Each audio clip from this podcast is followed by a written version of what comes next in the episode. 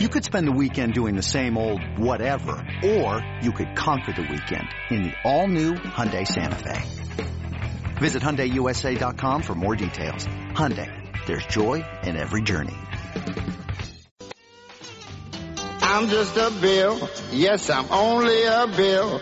And I'm sitting here on Capitol Hill.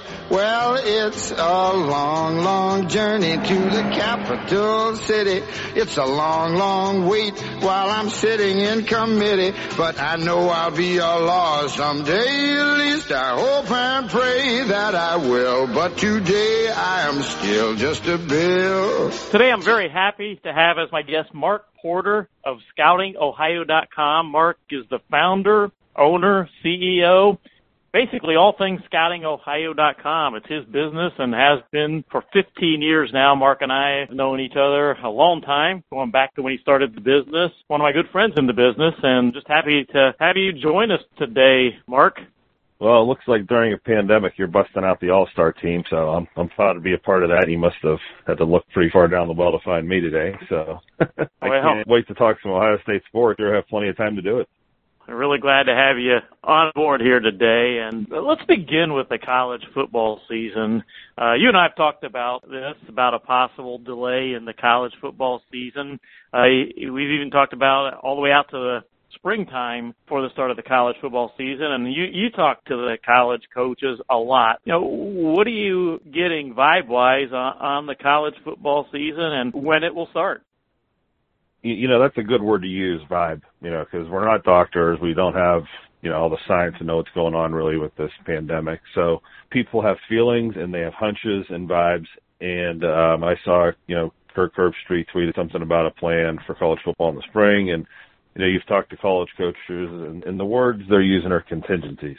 You know, I think you know everyone knows how valuable these sports seasons are, whether it's baseball, football, whatever, pro, college, high school, um, and they don't want to lose it. And it, you know, they're they're desperate not to lose it, and they're being creative from coaching to virtual online tours of the campus, and they're doing everything they can not to you know, lose football or let it slip at all, the product slip, and you know the, that that type of stuff. So yeah, you know, there's there's a plan where if you know we can't get football in in the fall, you know, hey, let's play it in March, April, May, and maybe a national championship right after that, and you know, you still have football. Yeah, it's a shame that it's going to compete with other sports, and you know, but you know, at the end of the day, fans want their football. You know, they that stadium needs to be filled, and you know, people need to get back to normal. Let, let's hope that that happens sooner rather than later. It's hard for me to imagine uh, not having a college football season uh, come the fall, or or or even waiting until March or whatever. That's just hard to imagine, and I know it is for you too. So let, let's hope for the best. Um, let's um, let's turn to a little different topic. Um, you know, you and I have talked about the talent level in Ohio as compared to say 10 or 15 years ago, or, you know, I, gosh, I've been doing this 33 years, I think now, and, you know, what the talent level was back then as compared to, say 15 years ago to say now. And, and I've, that question comes up on, on Bucknuts, you know, what's the talent level compared to say 10 or 15 years ago that's in Ohio yeah. right now, and I know you're you're well aware of that. So, what's your feeling there? Yeah, ironically, I'll I'll give out some stats and some numbers that'll help make an argument either way. But I went back and I graduated in '91, and I looked at some of the 1990 news clippings about kids going to college back then. And in Youngstown, uh, we had an all-star game here in Youngstown, and we probably had 20 or 25 Division One football players in that game. And a lot of them were MAC players, but there were Michigan players in town, and uh, Greg Kuzmal was the Ohio State player in town, and uh, Craig Powell back then. And we had two Ohio State players in town. You know, uh, in the past couple of years, Youngstown has struggled to produce one Division One football player in the entire town. So if you want to go back 15 years or so when I started, uh, Cardinal Mooney probably had seven Division One football players on one team, and Ursuline probably had five or six. And the names are like John Simon and uh, Beecham and Michael Zordich and Dan McCarthy and uh, Marlowe going to uh, Nebraska. And it, I mean, it was an unbelievable run of talent 15 years ago. Uh, obviously, Youngstown's not a great case study because of the population decline, and you know, obviously the football is going to decline with it. But I want to say about uh, every day on signing day, I tweet out the numbers of Division One signees, and I think this year we were around 110, and last year might have been around 115. Uh, about eight or nine years ago, we were around 168.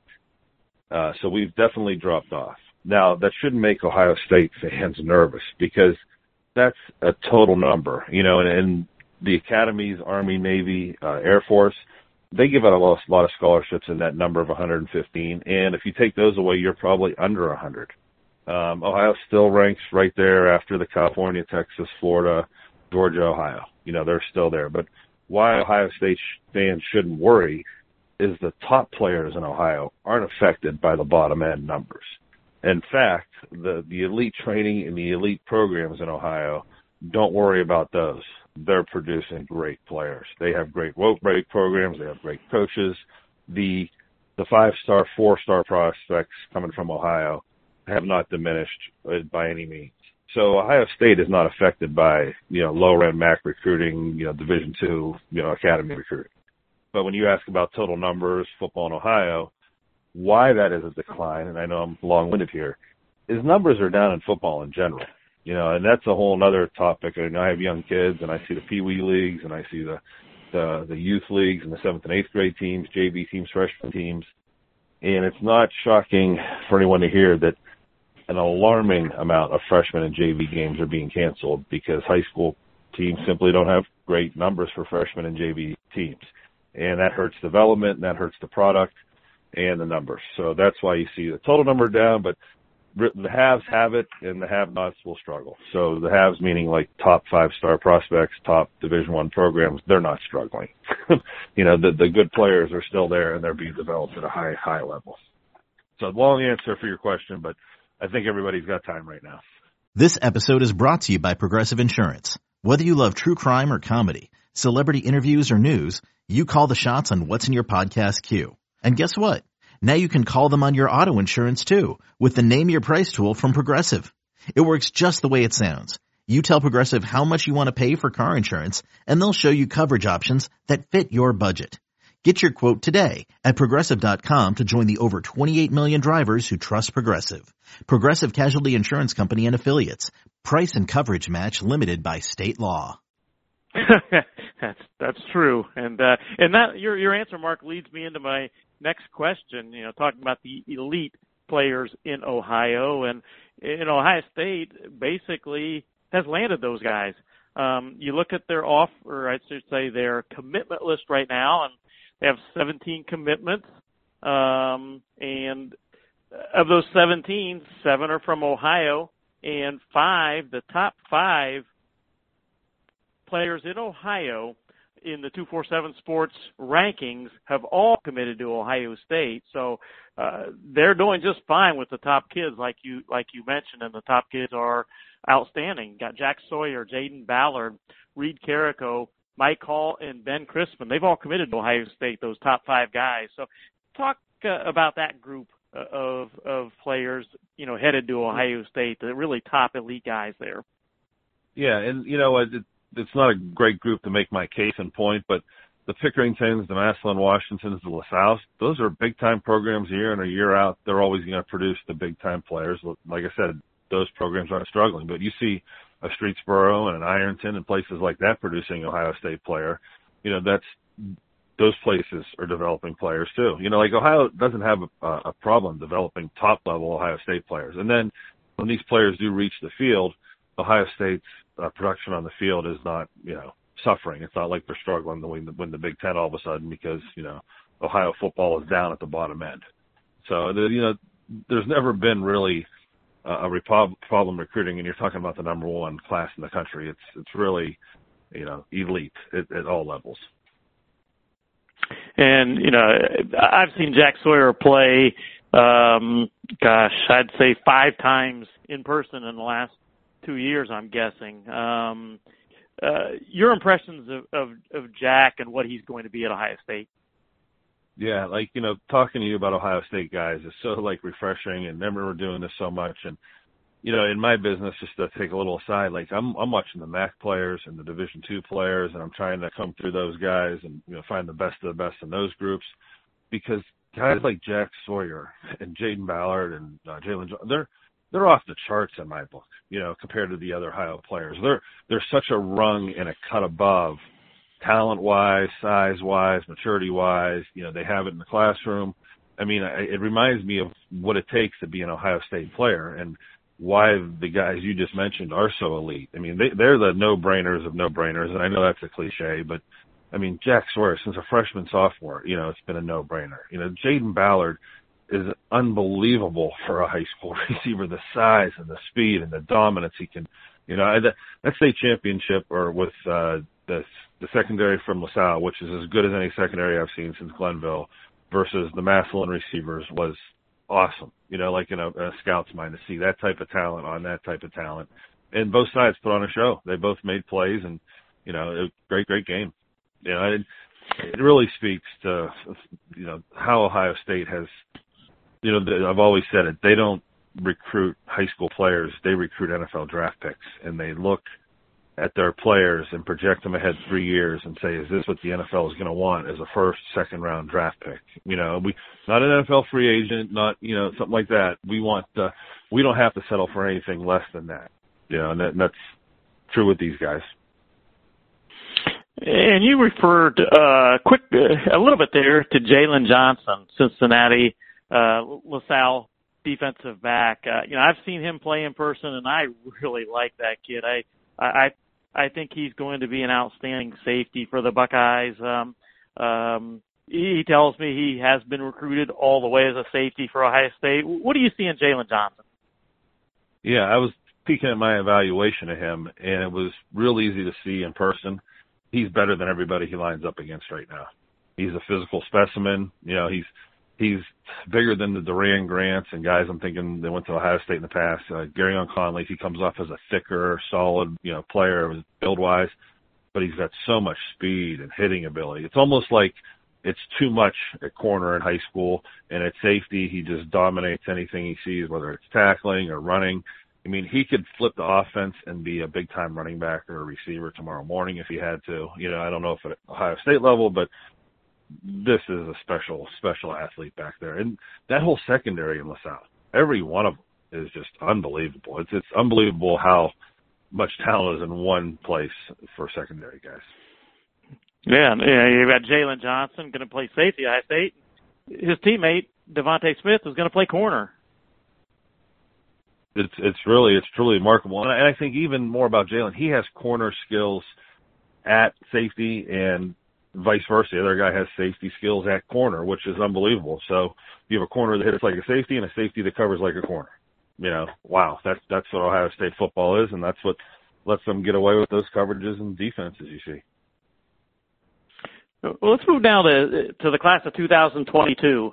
Uh, Ohio State has offered three players in that class from the state of Ohio: offensive lineman Ted Tshabola, uh, linebacker Gabe Powers, and then athlete C.J. Hicks, who they're recruiting uh, primarily as a linebacker.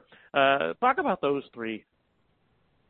Yeah, um, Hicks, I think, is a linebacker. You know, I've, I watched him at tailback, I watched him line up a corner, and I've watched him grow right through those positions. You know, like as a freshman, he looked like a corner. As a sophomore, he looked more like a safety linebacker. And the words defensive end, you know, uh, Tyvis Powell had that long build like that. Uh, the linebacker Josh Perry had that long build like that. So you might see that type of development with him. You know, really special player.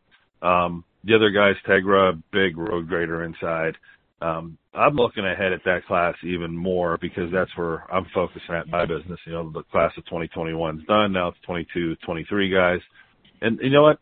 At the top, because those guys are easier to pick out, there are a few names that are really you know, kind of popping out to you. There's even the kid Findlay. I think you guys have, you know, uh, featured before. Luke Montgomery. I mean, are yep. these guys? Do I do I put the blessing on them as sophomores and freshmen usually and say they have to, you know, offer right away like a place like Ohio State? No, but that's certainly the name of guys. Uh, Derek Shepard, you know, over at Alter, you know, a teammate of uh, the corner we just talked about he's blown up a little bit is the word. Um, Blake Miller is a kid I've been following since eighth grade, the, the offensive lineman at Strongsville. And when I saw him in eighth grade, I thought he was a junior in high school, a Division One junior in high school. So he's just unbelievably built for his size. And uh, CJ Doggett over at uh, Pickerington, you know, he's blown up a little bit lately. And I think college coaches are are who traditionally weren't dipping into sophomores have time to now and have the resources to. And I think you're going to see more of those offers come out uh, that weren't traditionally names that were offering sophomores. Usually, Ohio State always leads the charge of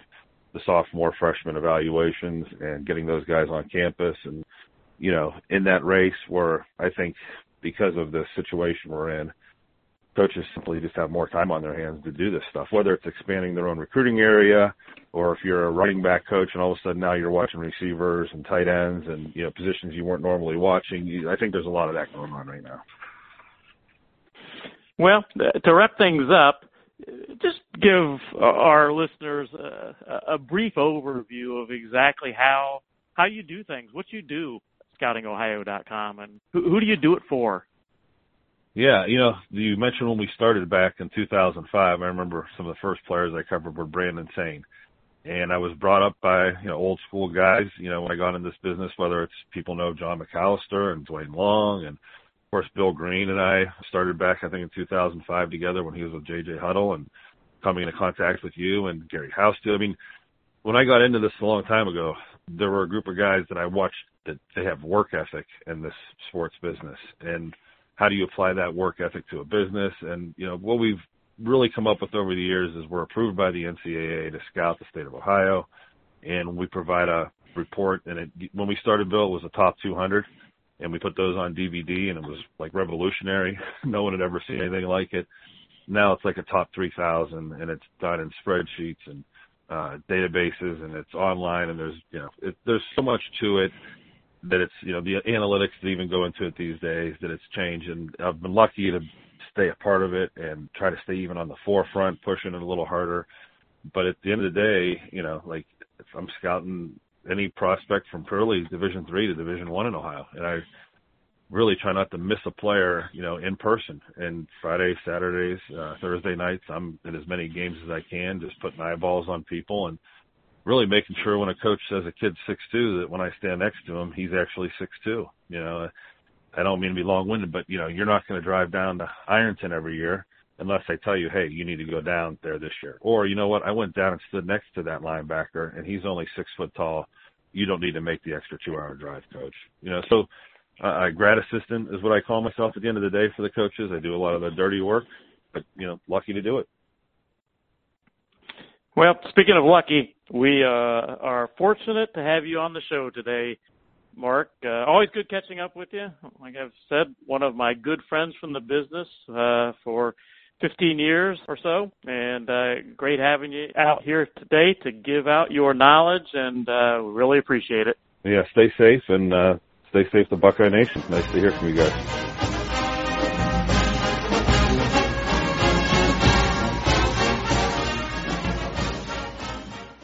Time has come for drag queens to save the world. RuPaul's Drag Race All Stars is back on Paramount Plus, and for the first time ever, I want you to use your talent for good for a change. eight iconic queens are competing for the charity of their choice. This is how you do drag. Who will slay it forward, win cash for their favorite cause, and a coveted spot in the Drag Race Hall of Fame. RuPaul's Drag Race All Stars. New season streaming May 17th exclusively on Paramount Plus. Go to ParamountPlus.com to try it free. Terms apply.